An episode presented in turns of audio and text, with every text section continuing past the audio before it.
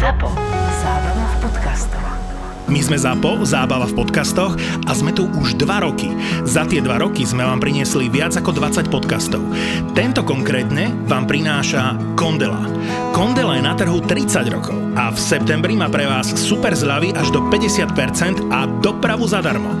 Kondela nie je len nábytok. Na Kondela SK nájdete aj poháre do kuchyne alebo nočnú lampu do spálne, zrkadlo do kúpeľne, knižnicu do detskej izby, ak by ste chceli, koberec do jedálne, obraz na chodbu, krb do obývačky aj záhradné sedenie na terasu. By the way, teraz je záhradný nábytok u Kondelu vo výpredaji už od 22,90. A nezabudnite, pri nákupe nad 50 eur v e-shope Kondela.sk máte v septembri dopravu úplne zadarmo. Objednávajte na Kondela.sk.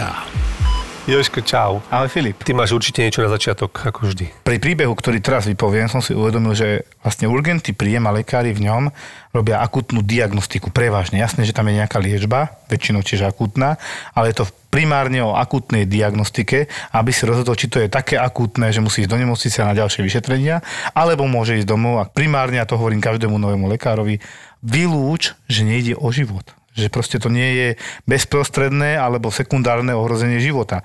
To znamená, nemusí hneď o ohrozenie života, ale bude mať arytmiu, ktorú si nevšimneš, pošleš ho domov, na tú arytmiu môže dostať porážku a následne umrieť, hej, fibrilácia predsiení. A teraz som mal chlapa, ktorú mi dovie- doviezli ako malátnosť únava, tak to mi to odozdali, to niekedy naši záchranári robia. Ja sa na nich nehnevám, lebo tá anamnéza tam, na ktorej ja si veľmi zakladám, bola taká, že nič moc, hej. Zavolala pani, asi to bola manželka, ak som dobre pochopil, ale mladšia. Pán bol 39 ročník a v takom celkom dobrom stave na pohľad. A že on od rána je taký nejaký, ako keby nevedel chodiť, slabý a teda, že sa rozhodol to riešiť sanitkou. Ale že už viac dní je taký, že to postupne graduje, že je horší a horší. Tak pozrel som na to tlak normálny 130 na 70, saturácia, okysličenie 98%, Uh, pulzy normálne, na EKG nič. Pýtam sa ich, čo je, čo je na ňom interné. Akože už som bol trošku taký prednasratý, ale slušne som sa ich spýtal, čo je na ňom interné. No a komu to máme dovzdať? Nemôže to byť neurologické, pozeraj ste ruky, nohy, není tam nejaká slabosť. Nie, nie, nie, nič tam také není. Ale dobre, neviem, nebudem sa rozčulovať, však preberiem, pozriem si ho, uvidíme. A mám takú teraz teóriu alebo prax, ktorú som začal robiť, že si najskôr pozriem poriadne pacienta a potom ho preberiem, dám pečiatku. Kúkol som na neho brucho, zdvihol som ruky celkom dobre. Ako bol taký, že dal sa mi ako keby možno, Prečo, že... prečo máš tak, čo si to zmenil? Prečo si to zmenil? Lebo sa ti to neoplatilo? Čo sa Nie, lebo si potom napríklad zistil, že ten pacient celý čas potrebuje chirurga a ty si s ním tratil hodinu Áno, a pol áno, a mohol si riešiť svoj infarkt a podobne, hej. Že mohol od, od začiatku byť adekvátne liečený správnym lekárom. Takto, kvôli tomu. jasne. že napríklad, keby som tu zistil, že je porážka, tam beží čas. Jasné, a nie, to- že ja sa budem venovať nejakej hypertenzii a on mi krváca do hlavy alebo čo. Tento pán bol teda normálne vyšetrený, odbery a tak ďalej, čakalo sa na výsledky, leškal, nič nerobil akože zlého, bol v pohode takto. Výsledky nič. No, no nič, tak možno, že nejaká demencia, možno depresia, ťažko povedať, 39 na ročník. A ja som sa ho pýtal, ste nejaký smutný alebo tak? A on bol taký, taký ležerný, strašne nie. Potom ma napadlo, že skúsim, že nechápem, že tá pani musela z nejakého dôvodu zavolať tú sanitku. A potom som si ešte všimol, že on si tú pravú hornú končatinu tak zasechol do nohavíc, tak pod nohavice, to si, to si dávajú mnohokrát pacienti, ktorí majú prekonanú porážku staršiu, že keď im majú slabú ruku, aby nepadala. Toto robia. A on ešte, ale tom, keď som ho pozeral na začiatku, tak ruky nohy dvíhal pekne. Tak som sa ho pýtal, viete, kde sme? A v Galante. Dobre, aký máme rok? 34. Jako? Rok, normálne, rok máme aký? 2034. To ma tak akože trošku sprúžilo, že e, dobre, 34. Dajte ešte raz tie ruky, nohy. A zrazu mi tú pravú ruku nevedel dvíhať. Hovorím, čo on tu dostal počas toho porážku? Však ale nevadí, dám mu CT. Dal som mu CT, potom som primárna neurologie tam zachytil pri jednom pacientovi, tak som mu to odozdával, že možno bude mať pre teba pacienta, možno aj určite, lebo teda kliniku zrazu má, úplne s tým neprišiel a taký je, nepáči sa mi. A podľa tam bude niečo vľavo. No, prišlo CT, výsledok, primárny neurolog mi hovorí, no, volaj traumatológa. Hovorím, Traumatológa? Že no, je tam subdurálny obrovský hematóm vpravo s pretlakom časti mozgu doľava uh-huh. a ten hematóm, ktorý tam je, mi to opísal ten primár, on to vie pozrieť na CT aj sám, aby to vysvetloval. Toto je staré, tak 3 mesiace, 4. Táto časť už je taká 2-3 týždňová a tuto to krváca čerstvo. Preto sa asi zhoršil. Hovorím, ty kokos, ale však on tam nemá žiadnu anamnézu úrazu. Tak som ešte bežal za ním, hovorím, pane, vy ste mali nejaký úraz, ublížili ste si niekde na hlavu, lebo teraz tam nemáte nič, ani typel, hematóm, modrinu, nič. Ale on nepadol. Čože? No nevadí, nič. Odozdám vás traumatologovi, máte tam závažné poškodenie mozgu, je tam veľké krvácanie, cca 3 cm v podstate mm-hmm. pozdĺžne na pravej strane mozgu a tlačí vám to a je to problém, preto máte tie problémy, ktoré máte. On to celkom nechápal. Jasne vyšlo najavo, že on není dobrý, tak psychicky a možno, že aj tak mentálne kvôli tomu poškodeniu mozgu, tak som iba zavolal vedľa na chirurgickú ambulanciu, kto tam je, tam bol urológ zrovna, tak som zavolal rovno traumatologičke hore. Pošli mi ho rýchlo hore. Potom sme si už len četovali cez SMS-ky alebo Messenger, už neviem. A potom iba napísala, už je v Nových zámkoch. A takým úsmevom, že rýchlo to vybavila. Chvala Bohu. Čiže jednoducho on ti musel niekedy padnúť, že a nám nezažiadna, lebo on o tom nevedel prišiel v podstate, že má hlatnosť únava. A tá pani asi len na ňom videla, že on je iný. Asi tá pravá noha tak kulminovala, vie, že chvíľku to nešlo, chvíľku to išlo. No a záverom bolo nakoniec masívne krvácanie do mozgu a staré, ľahko staršie, povedzme subakútne, hej, 2-3 týždne a čerstvé, ktoré asi tú symptomatiku zhoršovalo čerstvo, čo som sa pýtal. To už bola asi tá posledná, posledná rana, hej, posledný No a primára som sa ešte pýtal, že prečo keď krváca vpravo, tak má symptomatiku vpravo, malo by to ísť krížom. No to sa chcel opýtať tiež, že no, presne. No, už som zabudol, zabije ma za to, je to nejaký fenomén, ale konkrétne mi povedal názov a aha, jasné, že keď mu to tlačí na tú druhú stranu, to väčšie poškodenie na, tom, na tej utlačenej strane, áno, áno, na tej zakrvácané. To je taký paradox. Neviem, či to nenazval potom paradoxom. A že ja jasné, preto mal pravostrannú symptomatológiu, lebo mu pretláčalo o 12 mm stred mozgu do útlaku doľava. Čiže bol natlačený na ľavej strane lepky kvázi, hej, tak laicky, vieš? Tam mal útlak, presne. A tam ja ste, keď, mu to tlačilo na ten no, mozog a tým pádom ja keď budeš tlačiť pomaranč a tlačíš ho o stenu, no, no, tak tam, kde máš ruku, máš viac menej, menej rozpučené, jak na tej stene tam vzniká väčší tlak. Čiže toto sa tam dialo, našťastie teda je dobré, že došiel, ale v podstate pôvodne z ničoho, lebo v odberoch nemal ani mak, ani len stratu krvi, nejakú významnejšiu, že by mal anémiu, chudokrvnosť, nič. 5 CRP, to bolo to najhoršie, čo tam sa mi zdá mal. Aj dedimer mal nízky, lebo to bolo úplne čerstvé akutné krvácanie v starej modrine na mozgu. No a išiel do nových zámkov na operáciu na neurochirurgiu. Mal staré krvácanie a z toho nemal ten dedimer zvýšený? No to bol ten subakutný, to už je tiež malo na dedimer, to sa ti zahojí dovtedy. Vieš, a my si musíme uvedomiť, že to nie je tak masívne krvácanie, ako keby si mal oputnuté celé uh-huh. stehno, len v mozgu je aj 3 cm strašne veľa. To je bez debaty. Brata Filipa a doktora Fatrsíka v podcaste Doktor má Filipa ti prináša sieť nemocníc Svet zdravia. Svet zdravia.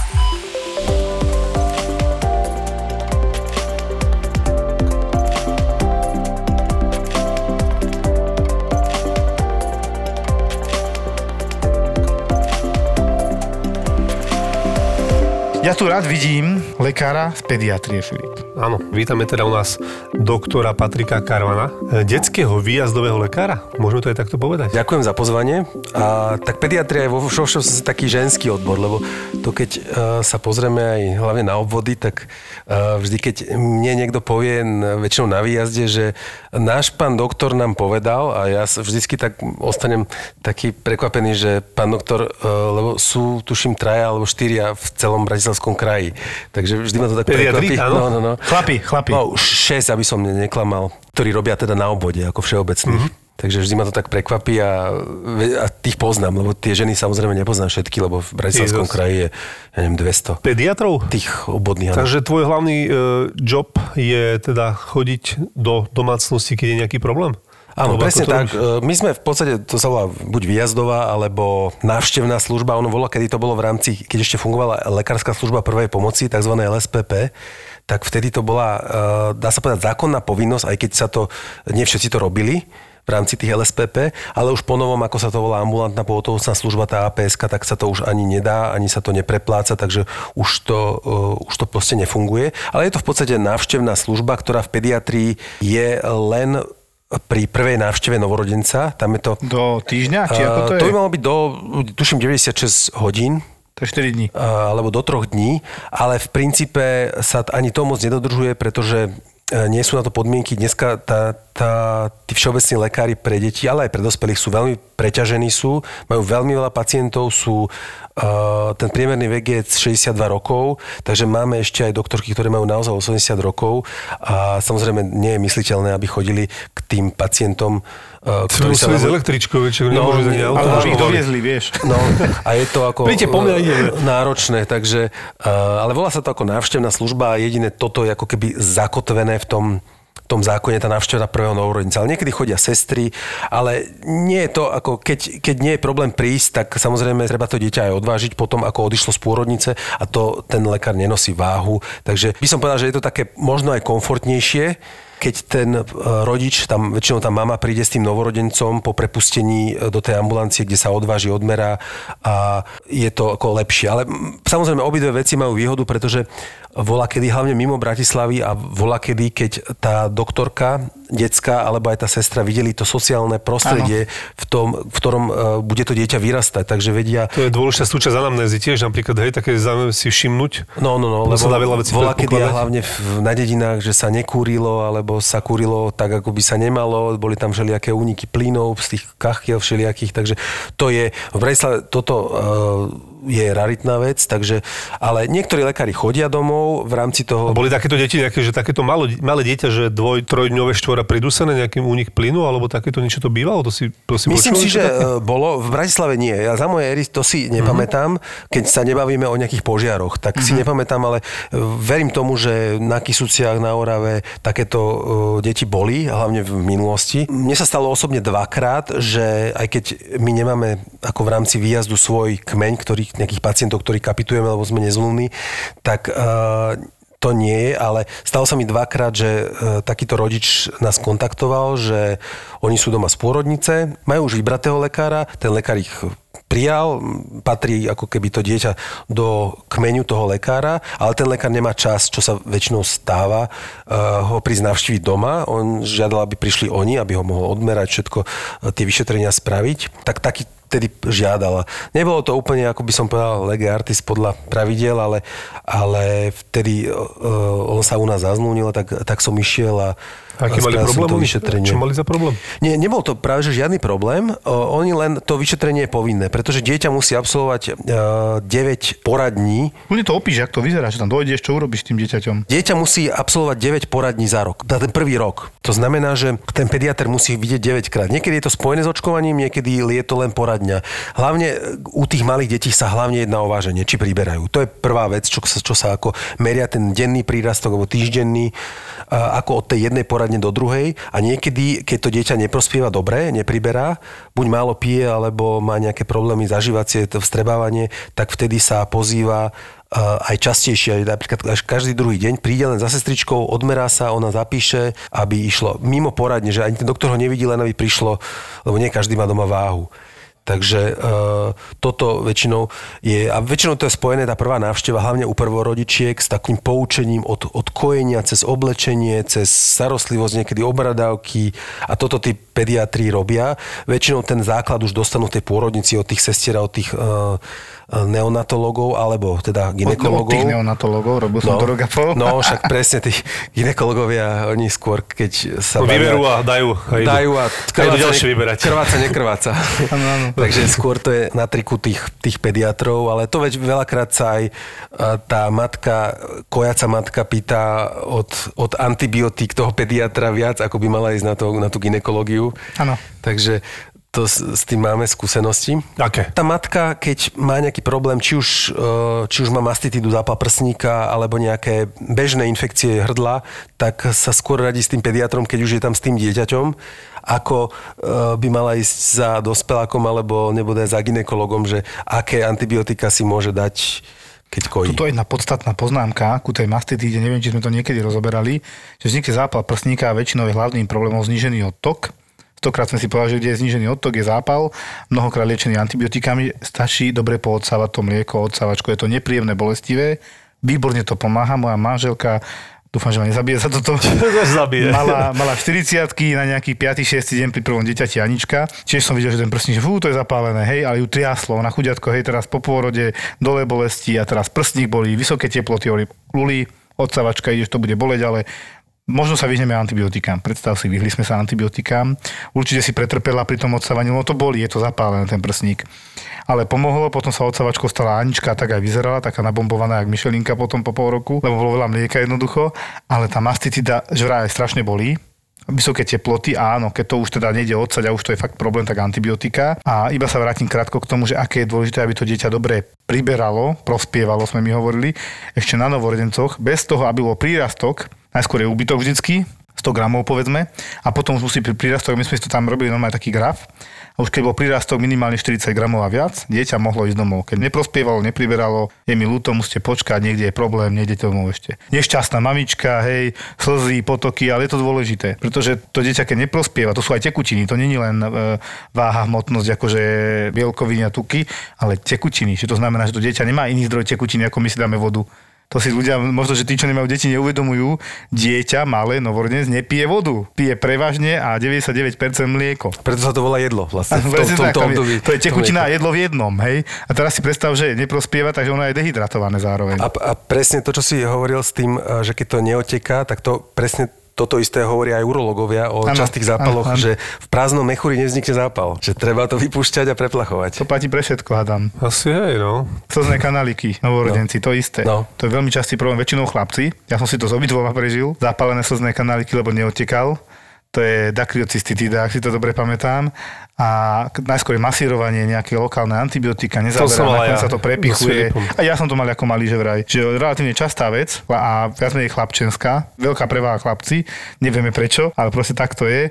A takému ťa nevolali zatiaľ? Lebo s tým moc nenarobíš zázraky. To sa akože diagnostikuje väčšinou tak, že pri opakovaných zápaloch e, spojiviek, ktoré majú deti do, do roka veľmi často, pretože oni e, si stále idú do všetkých otvorov a tými rukami si to zanesú aj, aj do oka, preto veľakrát tie deti, ktoré majú do roka, e, majú bežný zápal horných dýchacích ciest, to znamená nos, nosohltá, ústa, si dávajú tie e, ruky samozrejme do úst, lebo si cmulajú a dajú si ho aj do oka. A je to prepojené cez ten slzný kanálik, ale aj si tými rukami zanesú tú infekciu, takže veľmi často trpia, ale skôr tými e, zápalmi spojiviek. A keď je to časté a ten slzný kanálik má nejakú predispozíciu, že uši alebo ten odtok tam nejak viazne, tak vtedy už to dieťa sa posiela na, na očné a tam ten oftalmolog, ten očný lekár väčšinou už on to diagnostikuje a on učí ten ďalší postup, že či stačia tie veci, ktoré si ty spomínal, ako, ako tá masáž a to teplo a to vytieranie a preplachovanie, také preplachovanie, myslím, spojkového váku nie je toho slzného kanáliku, lebo na to si trúfnú len očiari. Tak. A aj to nie všetci, pretože je to nepríjemné. Dieťa kričí. Takže prepichávajú nejak, lebo tak, my zobrali tedy Filipačkou. Tenučkou sondičkou no, no, to preplachnú. A mne zobrali tedy Filipa, viem, že obrovský rev, je tak vonka prebo, čo sa deje, potom mi ho vrátili už, bá, tak sa na mňa hodil, asi najviac v živote. Koľko mal vtedy? Krku. No neviem, však rok, dva určite, tak bol maličký. No, jasne. Pekné je, že to nepamätajú vôbec. Hej, hej, to je dobrá vôbec vec. o tom nevedia. Niektoré veci sú tak dobre nastavené v živote, v tej prírode, vieš, že... Tak to je nastavené. Sa ti dejú veci, vieš, že by si nepamätal. No. Nie, niekedy je to aj tak, že si nepamätajú, že boli malí, a niekedy je to spôsobené aj e, lekármi automaticky. Ja si pamätám e, takú príhodu, že ja som vtedy cirkuloval na áre a bol som pridelený na krčnú sálu a som vedel, že kamarátovi obidvaja synovia, ktorí mali uh, asi 3 a 5, 3 až 6 rokov im vyberali nosnú mandlu. A nosná mandla, neviem, či ešte stále sa to robí, ale sú viaceré možnosti, ako sa to dieťa, nazvem to, uspí a je buď celková anestéza ako narkóza, alebo sú potom také formy takého dormika, takého by som povedal oblbnutia, a ktoré, e, že to dieťa trochu spí, tú bolesť väčšinou cíti, ale to nie je až tak o bolesti, ako je to nepríjemné. A tí deti to nevedia rozlišiť, či to bolí, alebo či to je nepríjemné, ale Vidia, niekto, krv, tak to bolí. niekto ťa drží a dáva ti niečo do úst. No a ja sa pamätám, že ja som vtedy vedel, že teda oni sú na rade, tak som išiel za nimi, oni boli premedikovaní tým dormikom a oni vyzerali jak po 12 poldecákoch, tak sa kimacali, tak sa držali obidvaja, boli na takej tej postielke. A teraz ja som ich bol pozbudiť, samozrejme si to nepamätali a bohe, či ma aj vôbec poznali. Ja som potom sa musel vrátiť na tú sálu a počul som z tej vedľajšej, tej zákrokovne, kde vyberali tie nosné mandle, hrozný rev. Hrozný rev. Uh, obidvaja, ja najprv jeden, lebo to, tam bol taký zriadenec, ktorý ich držal. Taký Oni boli len no, do, do normika, taký rozvierač, držali ústa a to sa takým, mne to pripomínalo to, či sa zberá ovocie na strome, že máš takú tyčku a tu to stláčaš a to tak ako reže a tam Alebo je taký zo zemi, čo sú také, vieš, také pištole, také, vieš? Takým košikom. Vyslovene, no. Áno, taký, t- taký je košik, že to tam ostane. Áno. E, ja som potom prišiel za nimi, oni už boli trochu prebratí, že čo chalani, že čo už ste po... A hovorí mi ten starší o tom mladším, že no, ani sme necekli. Ani sme nemukli, hovoria. A že takúto palicu ukazoval asi tak 5 cm v hrúbke. Takúto palicu nám dávali do úst, ale ani sme necekli. A hovorím, že tak Treba povedať, že to tak 5, 5 až 8 ročné deti priemere, to už komunikujú Také normálne. 3,5 no. až 6, no také, také. A potom e, som e, bol za nimi ku koncu pracovnej doby, som išiel na krčné, oni mali svoju izbu a zrazu som videl, že jeden dával pozor, že či niekto nejde, keď mňa zbadal, tak vedel, že to je kamarát a tak, ale pozeral, že, lebo ešte mali zakázané jesť a oni tam, ten druhý tlačil zatiaľ chrumky, alebo neviem, čo to tam mali, čo by sa nemalo. Odvádzali. A neviem, ako je to teraz, či ešte púšťajú po tých nosných mandliach nekomplikovaných v ten deň, ale púšťali ráno a bol som, keď som prišiel do roboty, akurát ich púšťali, tak som tam bol a, a som sa ich pýtal, že čo chalani, čo, my nevieme, že na čo sme tu boli. Pichli nám túto da, do stehna takú inekciu a že sme sa vyspali a že už ideme domov. Oni vôbec úplne mali blackout, že si nepamätali eh, ten výber tej nosnej mandle. Mne si e, pripomenul jednu príhodu, ktorú nechápem, že mi vypadla doteraz. Za, za tých, koľko sme mali, 50, 70 častí? 60 už, chce 60 už. 60 častí preč, že som mu nespomenul, lebo vtedy som si uvedomil, že není len onkologické ochorenie eloko ignoto, že neznáme etiológie, hej, nádor, ale existuje sepsa eloko ignoto, aj keď nie je to úplne správny pojem, ale neznáme etiológie, neznámeho zdroja. My sme mali pacienta, ktorého videli, keď som ešte v Petržalke, možno, že aj s tebou ešte v tej, v tej chvíli robil, a na urgente bol vyšetrený deň predtým, alebo dva dní dozadu, chlap 40-50 ročný, relatívne mladý, relatívne zdravý, s tým, že teda on sa nemá dobre, nejakú teplotu mal, je slabý, nízky tlak a na odpadnutie a bol vyšetrený v jednej nemocnici na urgente, poslali ho domov, že CRP mal celkom dobré, že to je nejaká chrípka, víroza, niečo s teplotou. Potom ho doviezli, asi to boli dva dní, ku nám na urgent, ale už úplne na kašu s prepáčením. Proste ležiaci, vytrasený, mramorovaný, celkovo zlý v septickom šoku. A ja som ho teda akože viac menej prijal hneď na isku a potom šiel na áro. Ale tak som dosledoval, čo sa s ním dialo. Mm-hmm. Veľmi zle to išlo, on potom intubovaný, naťahoval som na tom áre, teda septické parametre. CRP nebolo až tak vysoké, ale prokalcitonín, čo je septický parameter, parameter otravy krvi, strašne vysoký, nejakých 50-60, veľmi vysoký, ale nevedeli, nevedeli nájsť zdroj plúca čisté, meningitidu nemal, zápal mozgových blán, moč, CT mu porobili, absces hľadali, nenašli zdroj, ale potom neviem, či tam nebol práve už terajší primár Petrík na, v Galanteče a vtedy ešte robil tam. A tak ako si dal záležať na tej anamnéze a tam bol potom údaj spätný, poviem tak, keď ten pacient ešte žil, lebo on to nezvládol, že niekoľko týždňov dozadu mal úraz nohy, nejak to neošetril, to sa nejak zahojilo, ale v podstate už vtedy mal nejaké problémy, že ten zápal bol nejaký a nebol s tým nikde. A bolo vidieť, že, tu, že na predkolení má takú staršiu zahojenú ránu, ale takú trojtyžňovú. A zrejme to bol zdroj, že on to neošetril, stal som to do krvi, tam to pomaly tlelo, rána sa zahojila a už nebolo vidieť nič. A normálne s takýmto neznámym zdrojom, on chudák to potom nezvládol, tam boli nejaké dve, tri baktérie. A nakoniec spätne sme zistili toto, lebo sme naozaj nevedeli nájsť zdroj, že čoho máte tú sepsu, tú otravu krvi. Tiež bol takýto pacient a moja naša doktorka na dialýze ho vlastne vyšetrovala, tak si tak svoj, svoju, svoju anamnézu robila zase od začiatku Áno. a proste pozeral na nohu nejak proste tiež niekde, neviem či tuto, alebo niekde mal nejakú ranu áno, áno. a že toto je čo? A zavolala všetkých a tak a potom to začali riešiť a že A to nebola čerstvá, taká staršia, už taká, že skoro zahojená, alebo tam ešte niečo malo vidieť. také niečo, no. No, to bude on. A on to nezvládol. Áno. No lebo on potom šiel do ešte väčšieho šoku, bez tlaku, noradrenalín, adrenalín, mm, nepomáhalo. no, klasika. Odišli mu obličky, to si pamätám, to dobre hovorí, jasné. to bude on. No. No, lebo v podstate zo to bolo také... rany, no. No, no, no, no, no. Ja som mal, doteraz si pamätám, policajta, ktorý si iba poranil prst, hej, a už mu išli tie také čárky po ruke a mal oné lymfangoitídu a v podstate mu začínala sepsa, dvoje antibiotík a podľa, tak, tak sa vytriasol 40 teploty a po dvoch antibiotikách nasadených ešte v domácom prostredí mm-hmm. sa po týždni dal dokopy. Keby sa to nestalo, skončí podobne. To pozor, to podceňujeme, dobre, už není tetanus, ale máme tu kadejaké iné baktérie, ktoré dokážu robiť bakteriémiu, to sú prítomnosť baktérií v krvi Áno. a zároveň potom sepsu, lebo z toho vzniká sepsa, že sa ti dostanú baktérie do krvi a v krvi sa množia ďalej. A ne, tá imunita to už nevie zastaviť, lebo je to rozbehnuté a je prúser na, na svete. Na to v podstate drvivá väčšina ľudí zomiera podľa mňa teraz uh, aj po covide, hej, lebo aj keď majú covid, oni majú vírusový zápal plúc, ale nejakých pár percent má potom bakteriálny, ale aj pridružené ďalšie infekcie, ktoré bohužiaľ idú. Bakteriémia, to je prítomnosť baktérií v krvi a sepsa už je, keď to ide ďalej a v podstate do veľkého zápalu, dá sa povedať, septický šok už je taký šok, kde už máš teda hypotenziu, nízky tlak, poškodené ďalšie orgány, presne tak, čiže moc, multiorgánové zlyhanie ti vzniká, je nutnosť vazopresorov, aby ti udržali obeh, tlak, puls. Volá sa tzv. teplý šok, že tam sú výnimočne teplé ruky, inak sú vždy studené. No to je problém, hej, v podstate veľa ľudí a šok má doteraz mortalitu vysokú okolo 60-70%. To si ľudia neuvedomujú, že niekto povie, že 80% pacient a mimo COVID zomrel na zápal plus. A teraz vlastne, keď sa aj tie antibiotika tak veselo rozdávajú, tak sa to bude možno aj zvyšovať tieto percentá. No Niekedy, áno, že budú... Vzniká nám rezistencia. No. Zvyšuje, zvyšuje sa tá rezistencia národa, celk obyvateľstva? no a zase na druhej strane, paradoxne alebo v dobrom, máme tu očkovania, ktoré nám zastavili u detí streptokokové infekcie na plúcach, v uchu, mimo iné, neviem, či to nezachytilo, aj meningitity robí streptokokus agalakcie. To neviem, či teraz či je v tom očkovaní, alebo není, to mi skôr povieš ty. Lebo to najčastejší pôvodca bakteriálnej meningitity u detí je streptokokus agalakcie. To je proste streptokok inej skupiny trošku. V určitom veku, určitom veku. Ale potom pár to- rokov, áno, áno. Áno, áno, áno. No, ale tie byť. uši odišli a to bolo strašné. Aj he- tie hemofíly. To, A treba to- povedať, ako vyzerá zápal uši aj teraz, ale hlavne v minulosti to bolo bežné, že zatlačiť na tragus, na ten kúsok ucha, ktorý je najmenšia časť, ktorá vyčnieva. Nie je to veľké ušnica, ale hneď pred dierkou, dá sa povedať, a pri hlave viacej, tak to keď zatlačíte na, na dieťa a zapíšti, zakričí, tak má zapálené ucho, treba ísť doktorovi to, to vyšetriť. Ale dneska už nie sú bakteriálne infekcie tak často, jak to, jak to bývalo. Áno, to, to je presne vidieť na tom, keď je, ja z môjho detstva, to znamená 30-40 rokov dozadu, uh, skoro každému prepichovali to ucho Áno. na krčnom.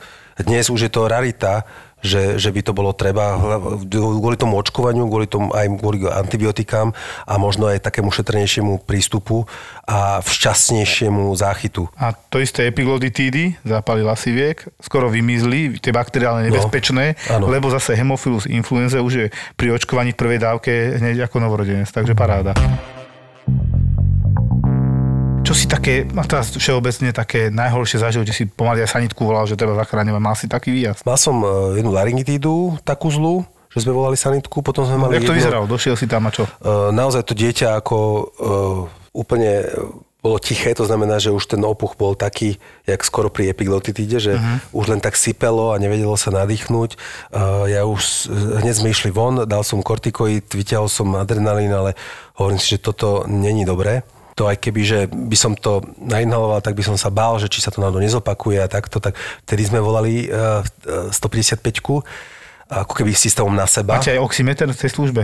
Máme aj oximeter, ale nemáme ten oximeter, ktorý je pre tie malé deti, pretože tam sa to robí takým ako keby leukoplastom. Áno.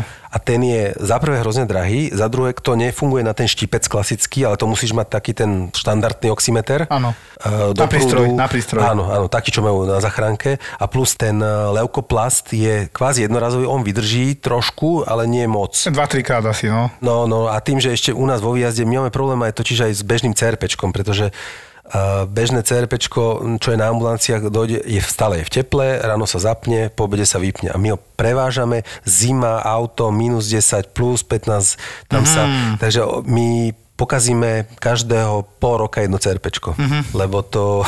Nemá to radi vykyvie na... No, to, no. Aj, aj tie otrasy, Teplo. ale hlavne tá teplota. A niekedy ho fenujem, lebo tam sa to, ten spektrofotometer sa tam keby zarosí, jak príde z tej minus 10, príde do, do tepla, tak, eh, tak tam sa zarosí a on nemôže... Čiže keby ťa niekto našiel v sanitke, ak fenuješ nejaký prístroj, by kúkal, že by, akože v pohode, tak to je to. Pripravuje sa na vyšetrenie. No, no, tak väčšinou, to, väčšinou u niekoho doma to, to, to robím. Počkaj, ale nezavolali ti ešte psychiatra z domácnosti, že ten pán tu ohrieva fénom nejaký prístroj, prosím ťa, zavolaj mu záchranku. Také nebolo, hej?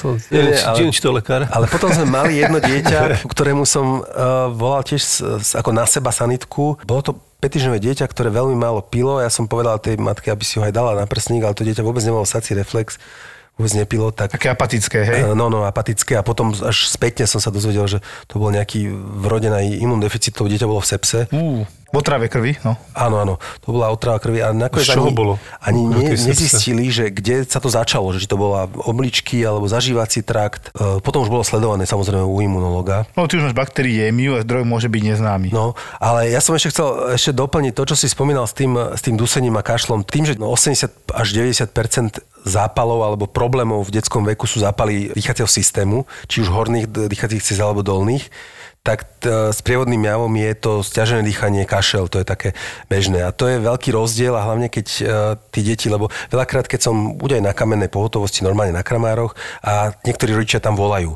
Nevždy sa dovolajú, lebo tam je to proste katastrofa sa aj dovolať aj medzi tými pacientami väčšinou v takomto období, keď je toho veľa, tak sa venovať, keď máte pacienta vnútri, ordinácii a ešte s niekým volať, ale to je najčastejší taká otázka tých rodičov, že dieťa sa dusí, stiažene dýcha, kašle a oni to nevedia dobre vyhodnotiť, že čo z toho je, lebo veľakrát ja vám cez telefón neviem ano, nič ano, povedať, to, je odpoveď to sa nedá a, a oni potom prídu a je len zahlienené väčšinou našťastie teda a má len sople.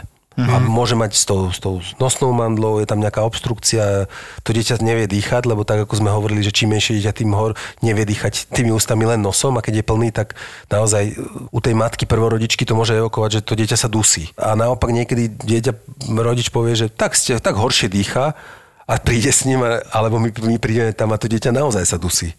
Naozaj horšie dýcha. Áno, že to nie, nie je klamstvo, áno, chápem. No, no, no. Viem, že ešte kolega mal jednu takú ťažšiu laryngitidu, ale chcel by som spomenúť tohto kolegu, lebo on, on je z Popradu a on s nami robil, veľmi máme na neho dobré spomienky a on už išiel do Popradu, ale preto ho len spomínam, nie preto, že bol šikovný a že hrozne veľa postihal a taký akčný, ale on má brata jednovajčnú dvoj, dvojčku a obidvaja sú pediatri. Čo robil s nami bol v Bratislave a ten v Poprade. Ale teraz on sa vrátil ako domov do Tatiera, robia oni spolu a oni sú jednovajčné dvojičky a na tom istom oddelení.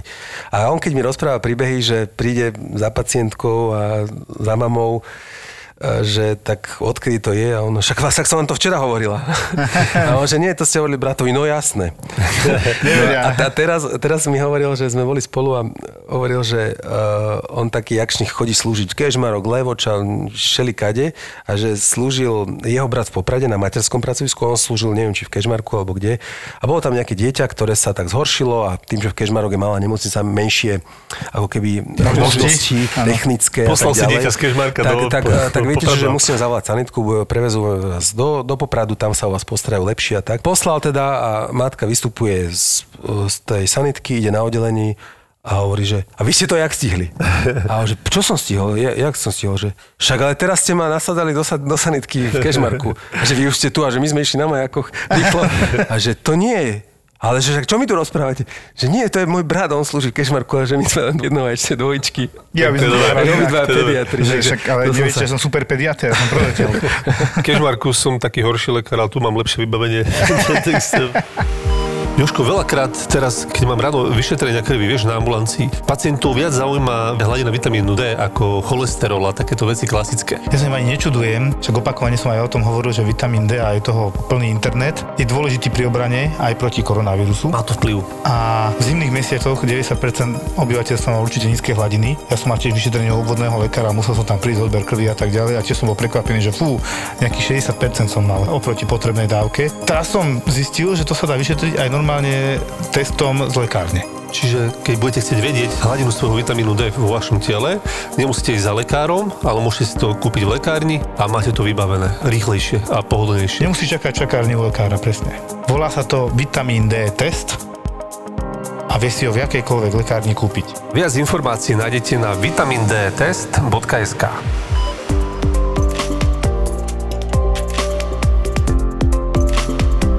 Neviem, na mňa sa teraz lepia tie traumatologické veci nejak, ale tak nechtiac. Teraz normálne v dennej službe, cez deň, prišiel som z obeda, ešte som tam stretol, keď prichádzal pán primár môj, teda normálne, čo máme na urgentnom príjme traumatolog. Išiel som naspäť si dokončovať pacientov, prišla za mňa sestrička z tej traumatologicko-chirurgickej ambulancie, z tej časti, že či by som neprebral im sanitku, lebo že teda, že primár išiel na opäť práve. Hovorím, Videl som ho tam, jasne, preberem, o čo ide.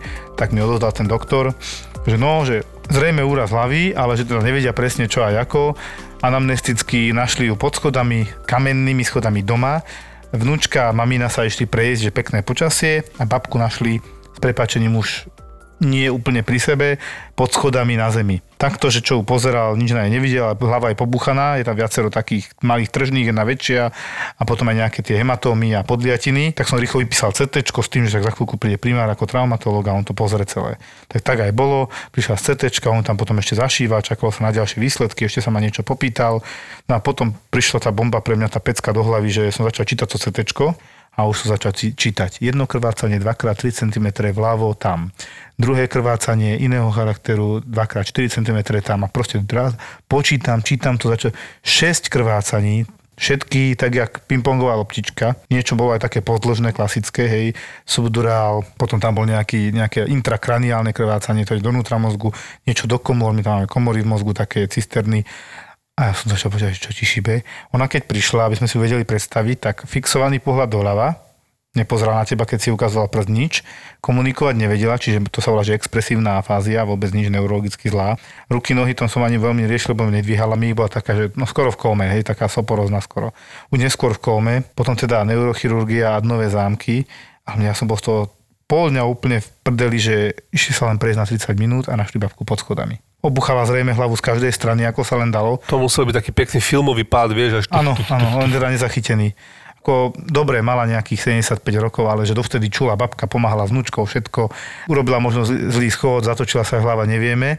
Pritom celý čas ňou bývajú, chápeš? Taký, taký že nezvratný osud s prepáčením. To sa deje, jasné. Hej, hej, to je Zostalo mi to v hlave, bolo mi to hrozne ľúto, celý deň som to tam mal, že asi bola malá šanca ju zachrániť, lebo toľko krvácaní do hlavy, ešte mala nejaké rieky na riedenie krvi že fú, no. U, u tých dospelých to je veľakrát e, problém, že keď ho dovezú takéhoto pacienta staršieho, tak sa nevie, že či on dostal porážku a potom padol, alebo ano. padol a z toho má tú symptomatológiu. No, tuto nebola akože ischemia zachytená, ale áno, mohlo to byť aj tam, lebo tú ischemiu by sme ešte nevideli, to bolo úplne čerstvé. Hej, lebo oni naozaj povedali, že boli na prechádzke chvíľku, pol hoďku sa prejsť, že pekné počasie, neviem, či tam mali aj nejakého psíka a vrátili sa, babka pod schodami ležala, hej vyslovene tak, akože a paradoxne celá, celý korpus, celé telo v poriadku a hlava obúchaná z každej strany, jak pingpongová loptička sme povedali. Chránila si celé telo, len tú hlavu si mala skôr, vieš, ale to sú už také mudrosti, že vieš, reflexie. Neviem, ako to bolo. No, no jasne.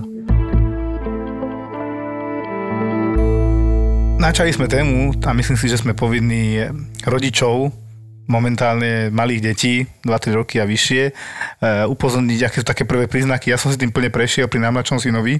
Uh-huh. Typické to je pre takých pevnejšie detí alebo alergikov a tak. A hlavne sú tam časté zápaly dýchacích cest, či už nosy, laryngitidy a tak ďalej. Teraz už len také vírusové. Vďaka očkovaniu na streptokoka a hemofila tieto veci viac menej pominuli. Uh-huh. Čiže už nie sú tak často zapálené uši a z hemofila nie sú zapálené laryngitidy, o ktorých si povieme neskôr, aj epiglotitídy veľmi zlé. A môj syn tiež opakovane tdd, a potom teraz poviem presne, ako vyzerá, keď má dieťa zväčšené adenoidné vegetácie, respektíve veľkú nosnú mandlu, po ľudovo hovorené. Dieťa vám začne stále, že upchatý nos, nevie dobre dýchať, budí sa v noci. To je také prvé. Potom už naozaj skoro vôbec nedýcha cez nos a pritom nos je navonok voľný, že nevidíte, že by noštek začína mať taký divný tvar tváre, že mu nožtek ťahá dohora a taký otupelý výraz, ako keby, a nedýcha cez nos dávate čokoľvek, nedýcha cez nožtek. A chrápe. Tak, a v noci, keď, keď, keď to budete počuť, že okrem toho, že zle spí a budí sa, tak počujete, ak strašne chrápe. No a to už je tá plapolávca mandla vzadu, veľká, a treba ju jednoducho vybrať. A väčšinou to je ten tretí až maximálne asi 8 rokov, neskôr už asi nie. Toto si treba všimnúť, lebo čím neskôr idete, tým horšie dieťa neprospieva, lebo má menej kyslíka, zle spí a sú problémy ďalšie nadvezujúce na to. Čiže vtedy treba navštítiť obvodného, detský krčný a už to ide postupne pekne. No, no, tam to je aj vidieť, že niekedy tie deti naozaj majú takú otvorenú, také otvorené ústa, ako keď sú prekvapené z niečoho, ale, ale sú také, aj keď sú, lebo tie obdobia, ako si spomínal, že majú časté zápaly tých uh, horných dýchacích ciest, tak oni chrápu aj v tom období, keď sú ako relatívne zdravé ano, tie deti. Ano. A aj tak uh, s tými otvorenými ústami uh, spia. spia a aj tak vyzerajú aj v období, keď nie sú chore. Toto je ten taký moment, že dieťa je zdravé, ale chrápe, zle sa mu dýcha v noci, budí sa a otvorené ústa. Hm, to je taká jasná indikácia na vyšetrenie na detské krčné. No, no, no. A dneska už majú tu hm, keď to porovnám s tým, keď som ja cirkuloval tam 20 rokov dozadu, tak dneska už majú taký ten epipharyngoskop, krásne si to pozrú cez video a vedia takú to sondu, veľmi, no, takú vidia. sondu s kamerou, krásne si to vlastne vizualizujú na také obrazovke a aj ten zákrok už šetrnejší ako bol a, a myslím si, že oni pristupujú teraz tí detskí krčiari vo všeobecnosti aj k kukrčným mandliam o mnoho opatrnejšie. Bola, kedy bola taká tendencia, že 4, 4 zápaly, 4 angíny do roka a von mandle. A dneska už sú takí opatrnejší, že aj zachovať, aj obrúsiť len, alebo len jednu a aj tým nosným mandlem sú takí, by som povedal, šetrnejší. Že už to nie je taká krvavá metóda ako kedysi. Áno, áno, no, presne no. tak. Ja si to pamätám doteraz toho obrovského chlapa, my sme ako medici išli a teda mal som tu česť a podľa mňa, podľa mňa nemal každý to šťastie ísť sa pozrieť, ako sa dávajú preč adenoidné vegetácie, čiže v podstate to je adenoidektómia, škaredé slovo. A tam taký obrovský chlap, čo by ma asi sprdnutím palca odstrelil, tak ten držal tie deti. S takou ja zásterou, som... jak mesier. Áno, a vždy, tie nutný taký veľký, však uvidíte. Prišlo decko, dobre, bolo, bolo vidieť, že je mimo, presne, ak si povedal, aký bolo napité, ale to bol taký 6 ročný taký buchač, malý, a on mal čo robiť, aby ho udržal. Lebo treba si uvedomiť, že to dieťa nespí, ono je len mimo. Takže on ho, on ho držal a on sa ti nesmie nejak hýbať, hej. A presne toto som ja videl, vtedy som si hovoril, fú, tak toto ja robiť nikdy nebude. ako krčné je u mňa veľmi na milé vzdialené. No a samozrejme prišiel Filipko a už sme si to absolvovali. Nebol som našťastie priamo pri tom, ani by som nechcel, ale veľmi mu to pomohlo. Čiže doporučujem, keď máte tieto problémy, strašne dieťaťu pomôžete, neskutočným spôsobom. Vy sa vyspíte, dieťa dobre spí, začne vás zrazu e, prospievať vo všetkých smeroch, lebo ono to trošku aj s inteligenciou potom ide so všetkým, lebo tomu mozgu v noci chýba v podstate kyslík. To není ono. Cez tie ústa obchatý nos. Dieťa je naučené dýchať v prvom rade a novorodenec s nosom. Taký novorodenec s nádchou v nose, fú, to je tiež celá noc hore. Samozrejme ešte aj, aj aby som nezabudol, aj chuť do jedla, lebo tým, že to je celé upchaté, tak im potom aj s priberaním môžu mať problém. A ešte by som sa vrátil k tomu, že tá, ten spôsob toho, že či ich prispať alebo ich uspať, lebo veľakrát si tí rodičia, to je presne tá istá debata, ako že či rodiť cisárským rezom alebo nie. Že, uh, ľudia si myslia, že cisársky je vždy lepší, lebo však spím a, nie. a to je presne tak, že tá narkoza má viac rizik, Jasné. ale je z toho pohľadu bolesti a prežívania je komfortnejšia, ale treba tam vždy nájsť nejakú zhodu aj s tým, tým kočiarom, aj spolu, spolupráci s anesteziologom, ktorí vyberú preto konkrétne dieťa. Nedá sa nejaká téma taká akože one size fits all, že všetkých ideme robiť takto alebo takto, lebo Jasné. naozaj to je individuálne. U tých detí je tá individuálna ešte by som povedal dôležitejšia na výber spôsobu liečby.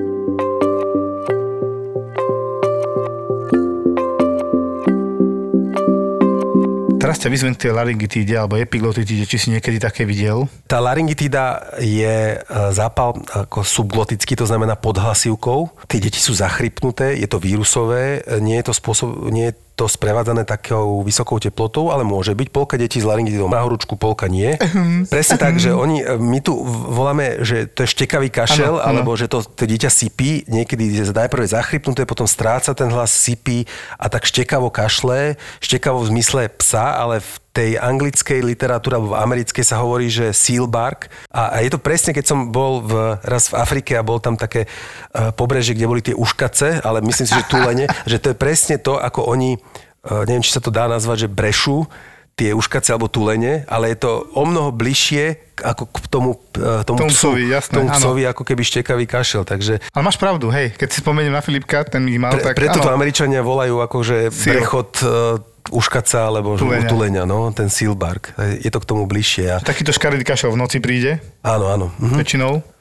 Uh, áno, s tým, že, uh, ale nie je problém s, nejak, s prehltaním slín, je to menej závažné ochorenia, aj keď laryngitida, zlá laryngitida vie byť teda ako naozaj zlá. A, a vyzerá hlavne zle. A, a vyzerá no. zle a veľa z tých detí skončí tak, že tí, že tí rodičia zavolajú sanitku a potom prídu. Ako som spomínal, to väčšinou chodí v noci, to znamená, že už bežná pohotovosť, bežný lekár už, už uh, neordinuje, ale chodí to tak v noci o 11., o 2., o 4. Keď najlepšie spíš vtedy. Pravdepodobne to má aj s tým, že to dieťa je v horizontálnej polohe, to tam opúcha. Väčšinou tí, tí rodičia nedbajú moc na vetranie spanie a to, keď spia tie deti v prekúrenej miestnosti, to ešte to teplo, e, to opucha. A vtedy to dieťa začne. E, už cez deň má nejaké väčšinou príznaky, že buď má teplotu, e, zachrypnuté je, niekedy sypí, Často štekavo kašle. nosa a vytekanie a také zatekanie. No, je to aj, aj spolu aj s tou nádchou a väčšinou to je vírus parainfluenzy, taký podobný chrypke, ale to nie je podstatné, lebo to môže hoci aký iný vírus spôsobiť. U detí to je, by som povedal, výlučne vírusová vec. E, keď ten rodič teda vidí, ako to dieťa sa správa. Keď už je to opakovanie, tak ten rodič už aj vie, čo má robiť. Ano. Ale niekedy, keď zavolajú na 155 tak t- tí ľudia sú naozaj trénovaní na tom krajskom operačnom stredisku, to sú, to sú záchranári vlastne, že oni vedia, čo treba robiť. Tam prvá, prvá pomoc je ísť na studený vzduch. Väčšinou sa to deje v takomto počasí, ako máme teraz, alebo až v zime ale niekedy sa to stáva aj, aj v lete, kde tie možnosti máme obmedzené, tak sa hovorí, že otvoriť mrazák a to dieťa dať úplne dýchať ten, ten vzduch, ktorý ide z toho mrazáku. Ale našťastie sa to väčšinou deje v zime a tam treba s tým dieťa obliec ho, dať mu aj teple aj na krk, aby zvonka to bolo teple, ale aby to dieťa dýchalo ten studený vzduch. Ten studený vzduch spôsobí vazokonstrikciu, zúžia sa tie cievy a tým pádom aj ten opuch trochu klesne a to dieťa začne o mnoho lepšie dýchať. A je menej zachrypnuté, ale hlavne to dýchanie, lebo treba si povedať, že v tom podhlasivkovom priestore ten priestory uh, u toho dieťaťa malého... Tak presýpacie hodiny, tam je najúžší v podstate. Tam je v princípe jak neviem, či to bol malíček alebo ukazovák toho dieťaťa, nie dospelácky. A tam, keď to opuchne ako keby donútra tá sliznica, tak to z- exponenciálne zúži ten priestor na, na dýchanie. A musím povedať, že väčšina tých laryngitít prebieha len tak, že tie deti sú zachrypnuté alebo štekavo kašľú. Málo kedy to dojde do takéhoto stavu. A čím starší dieťa, tým ten priestor je väčší. To znamená, že aj napriek tomu, že to opuchne, tak stále je tam dosť priestoru. To sa hovorí, že vyrastú z toho. To je týmto, Áno, áno, no. áno, lebo tie deti sú na to náchylné a keď už majú jednu laryngitídu, tak väčšinou majú, povedal by som, jednu, dve za rok a majú to až do toho obdobia 5, 6, 7 rokov. A Áno. potom uh, to je ten školský vek, to ako keby lusknutím prsta, tí deti sú aj menej no. chorí a aj tie V laryngitídy. 5. roku sa zase mení imunita dieťaťa. Tak aj možno preto, lebo najskôr je zameraná na vírusy, bum, a potom sa zameriava už na baktérie po 5. roku približne. Áno, áno. To si a, pamätám a, teda a, ten, a ten, prvý, ten prvý zlom nastáva okolo toho 6., 9. až 12. mesiaca, kedy klesajú protilátky, ktoré to dieťa dostalo cez placentu. Áno. A preto ani tí deti prvých 6 až 9 mesiacov nie sú až také chore ako potom. No a ešte sú, ešte sú aj dojčené. To, aj to, aj to vec povedať, má samozrejme. no. To je zase taká druhá dávka tých protilátok, ktoré dostávajú. Najdôležitejšie sú tie cez placentu. A ešte je tam veľmi dôležité, že či to dieťa, dajme tomu 9-mesačné, nemá staršieho súrodenca škôlkara. To je ešte tiež veľká ná- ďalšie nálože. že ten starší sa začne pomstiť tomu mladšiemu za to, že prišiel do rodiny. A Vieš, čo som si ešte všimol? Najhoršia noc pri laryngitide je prvá noc. Potom to vždy lepšie, lepšie, určite. lepšie, Mhm. dobre. Áno, určite. A tu by som ešte rád poznamenal, že keď nám volajú rodičia, že ja neviem, o 11. v noci telefonát, tak to už viem, že buď dieťa má koliku malé, Mhm. alebo ho boli ucho, alebo má laryngitídu. To sú také tri najčastejšie, ktoré po tej Nočné. 10. 11. večer, alebo teda po 22. volajú, lebo málo kedy volajú, že má teplotu, lebo však to, tá teplota väčšinou je To ide spraviť, 5. ale a- toto také, že sa boja asi, nie? Dosť. No. Oni vedia robiť troška scény, alebo ako Keď to vidia prvýkrát, to vyzerá zlé. Áno, to vyzerá naozaj zle. No. A tu musím povedať, že niekedy už v pozadí toho telefonátu počujeme ten, ten brechod toho tuleňa alebo ten štekavý kašel. Takže už ich instruujeme, aby ho obliekli rýchlo a aby ho odnesli na, na balkón. A keď my tam prídeme, už to dieťa je lepšie, ale nie až tak.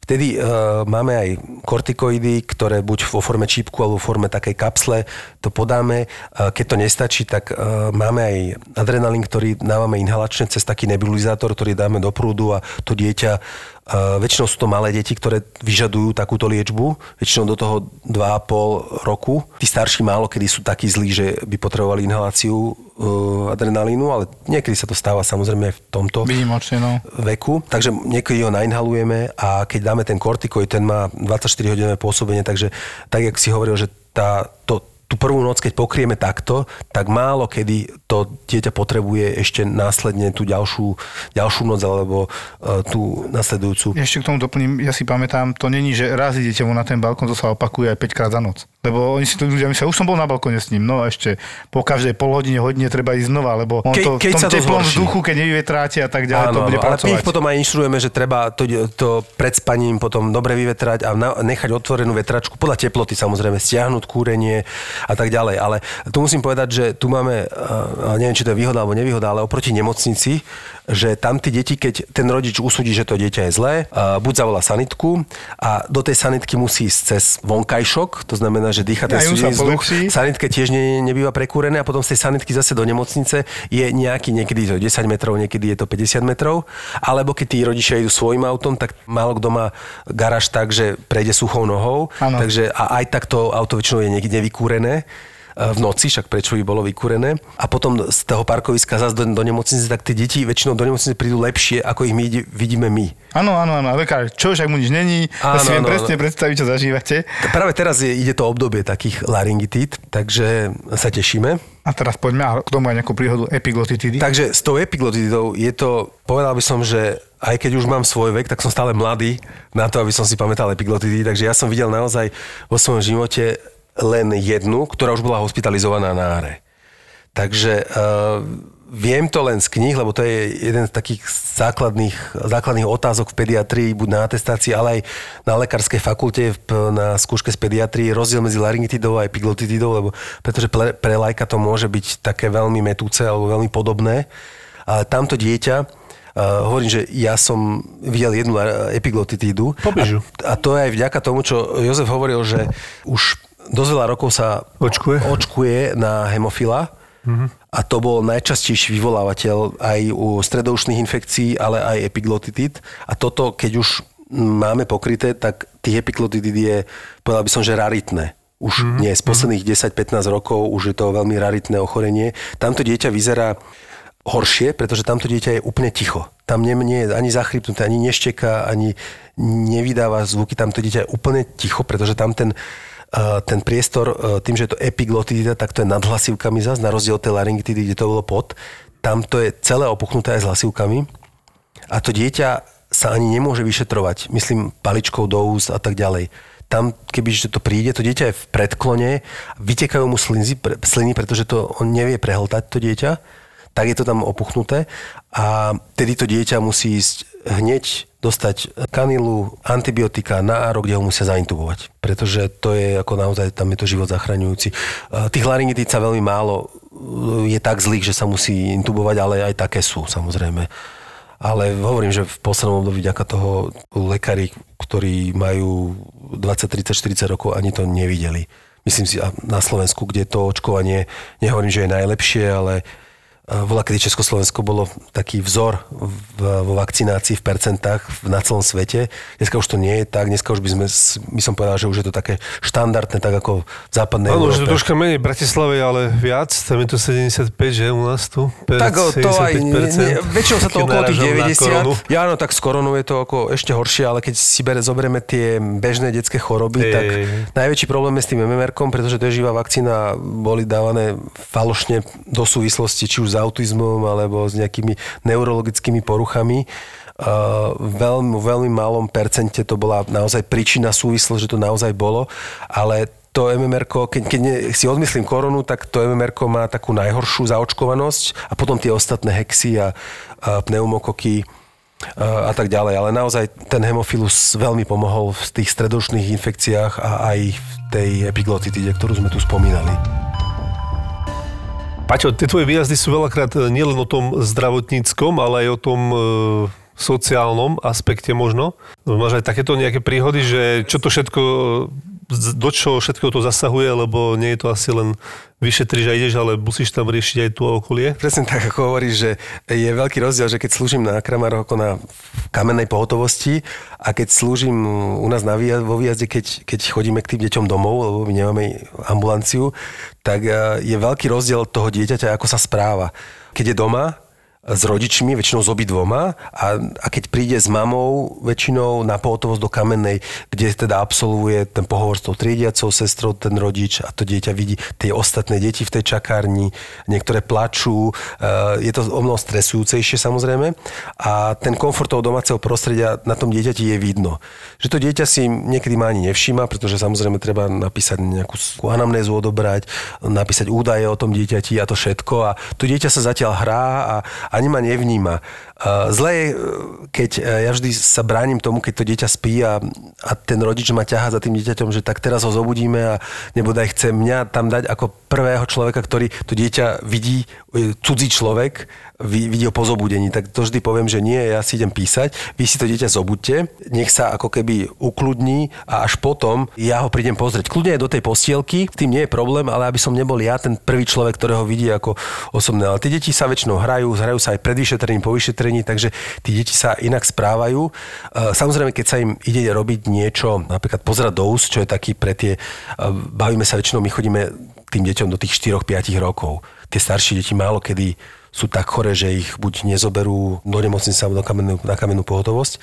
A tam tie deti to berú, tak by som povedal, lepšie, ale tieto výkony, či už píchanie do prsta kvôli CRP, alebo pozeranie do uší otoskopom, alebo pozeranie hrdla s paličkou, tak to nie je príjemné ani v nemocnici, ani doma, takže tam tie deti samozrejme pláču málo, kedy v tomto veku je také dieťa, ktorému ten rodič vysvetlí a, a tam, väčšin, tam veľakrát vidíme aj buď vzdelanie alebo skúsenosti toho rodiča. Veľa, veľakrát máme rodičov takých, že sú nejak, majú nejaký psychologický background a, asi s tým rodičom, s tým dieťaťom sadnú a začnú mu to vysvetľovať. Veľakrát, akože keď je veľa výjazdov, to nemám rád, lebo oni si s ním vedia aj, a ja tam čakám a musíme... Po pokecať, hej? Tak, no, no, no, že teraz, teraz tu sem prišiel taký ujo, on ti ide teraz ťa no, počúvať, také však to máte aj v škôlke, takéto počúvatko.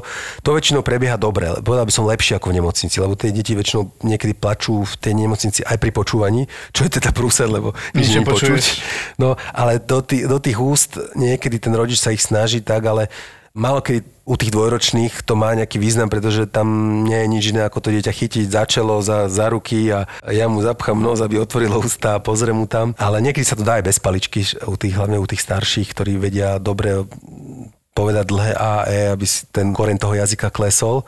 Ale to CRP, to zase nie je až taká bolesť, ako je to nepríjemné pre tie deti, že že ich niekto drží. Ano. Tam je dosť veľký rozdiel z pohľadu dieťaťa. Z pohľadu toho pediatra alebo kto, kto je na tom výjazde, tak to nie je až taký rozdiel. Ďalšia vec, čo je, že vidíme to prostredie, v ktorom tie, že koľko je tam detí, uh, ako, ako, ako tam to dieťa má tú izbu zariadenú, ako je tam prekúrené, to veľakrát to je problém ano. toho prekúrenia, nielen v súvislosti s tou laryngitidou, ale vo všeobecnosti s tými infekciami horných dýchacích ciest.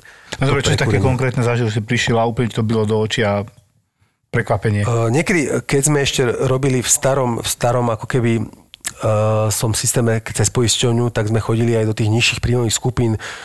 Uh, prúser bol vždycky Pentagon bratislavský, tak mm-hmm. to je tam, bola veľká odvaha vôbec tam ísť tam ten človek musí mať asi 8 pípakov, 9 kľúčov, lebo jedny dvere, druhé dvere, tretie dvere, do výťahu, z výťahu ďalšie dvere, do chodby. Aj tak, že to bolo všetko zablokované. Naozaj tí ľudia sú takí, že by som sa ich ja zlakol niekedy a ešte on povedal, že on sa bojí v tom dome, že keď je pokazený výťah, on no, radšej nikam nejde. Lebo že u nás je, čo 5. 6. poschodie, tam, sú, tam je najviac feťakov, tam sú striekačky, tam sa on ešte aj on bojí.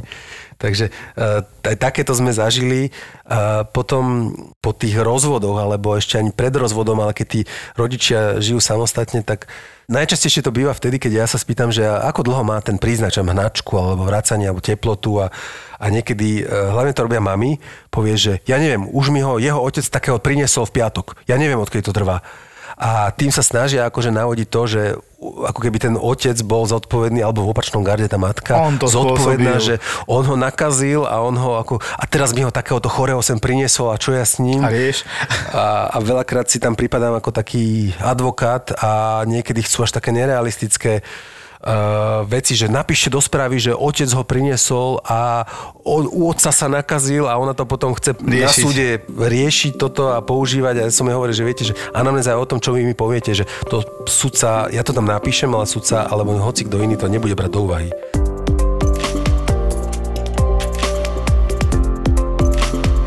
Ty si mi teraz pripomenul taký príbeh, čo som zažil nedávno. E, donesli mi, a to sa na dospeláckom urgente veľmi nestáva, a proste otvoríš dvere, to nám zazvonia, otvoríš dvere. Otec takého 5-ročného, 6-ročného chlapčeka na rukách s panikou utekal, ani nevedel kam.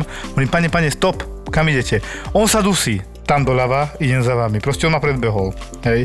On asi si ani neuvedomil, že, ja môž, že som lekár, mohol som byť sanitár, hoci čo, hej. Dobre, vošiel, tak som teda prišiel k nemu, chytil fondoskop a čo je? Pozrite sa, kašle, on sa dusí, pozrite sa, čo strašné niečo, toto mi už robí niekoľko hodín, čo mám s ním robiť. Viem, poprvé, toto je dospelácky urgent, detské inde. No a robte s ním niečo, veď on sa zadusí.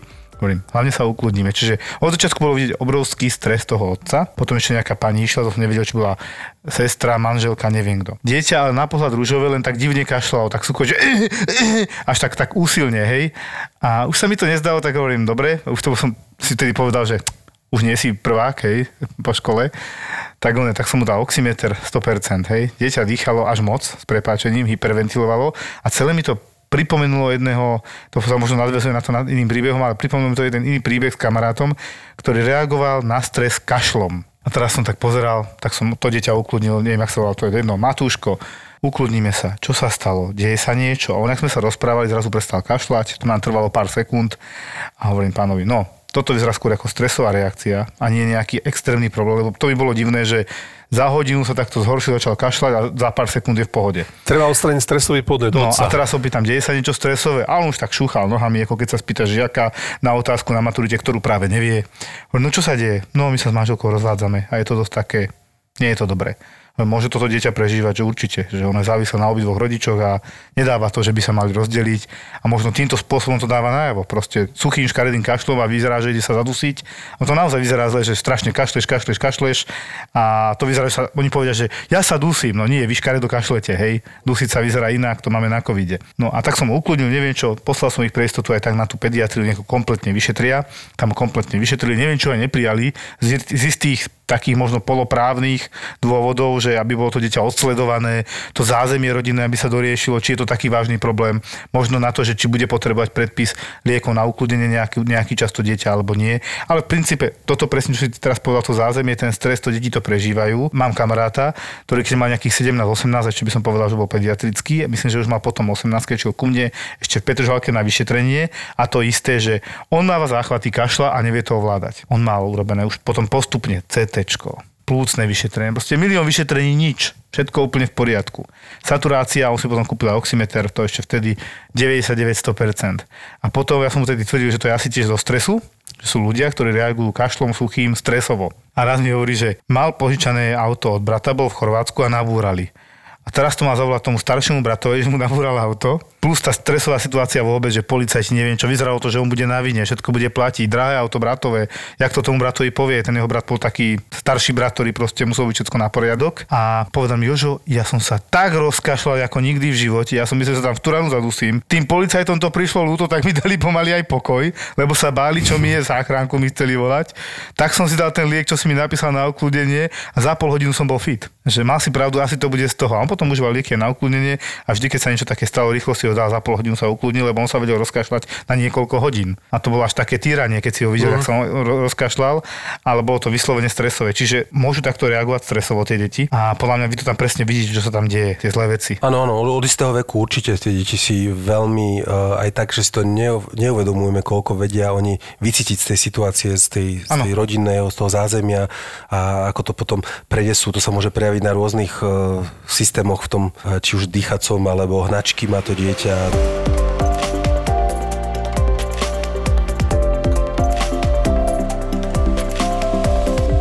Ďakujeme dneska našemu hostovi, Paťovi Karvanovi. Ďakujeme ti. Ďakujem. Ďakujem ja za pozvanie. A my sa čo, počujeme zase na budúce, nie Jožko? Asi áno. Zatiaľ.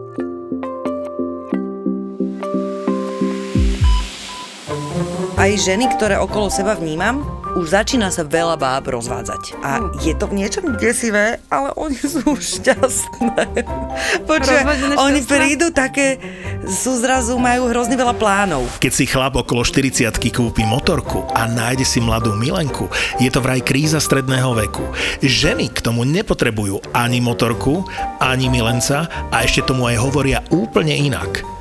Svetlo uprostred tunela. Ty si to zistila až teraz? Áno, áno, je to pre mňa úplná novinka, vy ste moja prvá babská partička. Nie sme tie zásterové typy už. Je to úžasné, je to božské, je to... je to mňam. Nový podcast z produkcie ZAPO. Svetlo uprostred tunela. Ja neviem. Ja sa teraz vlastne to bojím až vysloviť, ale... A to je možno môj problém, to nehovorím, že je problém môjho muža, ale ja mám pocit, že odkedy mám rodinu, tak môj život je prispôsobovanie sa. Svetlo uprostred tunela. Podcast o tom, že ženy v strednom veku nemajú čas riešiť somariny. Ale vieš, čo musím ti povedať? Je to taká váha, ktorá mala vážiť aj také, že podiel tuku a vody a, a neviem čoho. A ja som zistila, že mňa to len stresuje tieto informácie. A ešte mi to tam ukázalo aj počasie a zaželalo pekný deň. Tak ja neviem, že či akože mi to chcelo povedať, že si je pekne, choď vonku, behať. Si to stále vonku bude pekne. Áno, áno, ne, choď behať, prosím ťa. Luisa a Dáša v novom podcaste Svetlo uprostred tunela. Keď si predstavím sama seba starú, tak sa vidím tučná. Fakt? A vidím sa sama. Tučná? Mhm, sama a Ešte tučná. aj mačku si zoberala? Vieš čo, nie, akože, Alebo ale ja šťastná. To je to. Ja, ja, to nehovorím, ja to nehovorím ako sťažovačka. Zapo. Zábrná v podcastovách.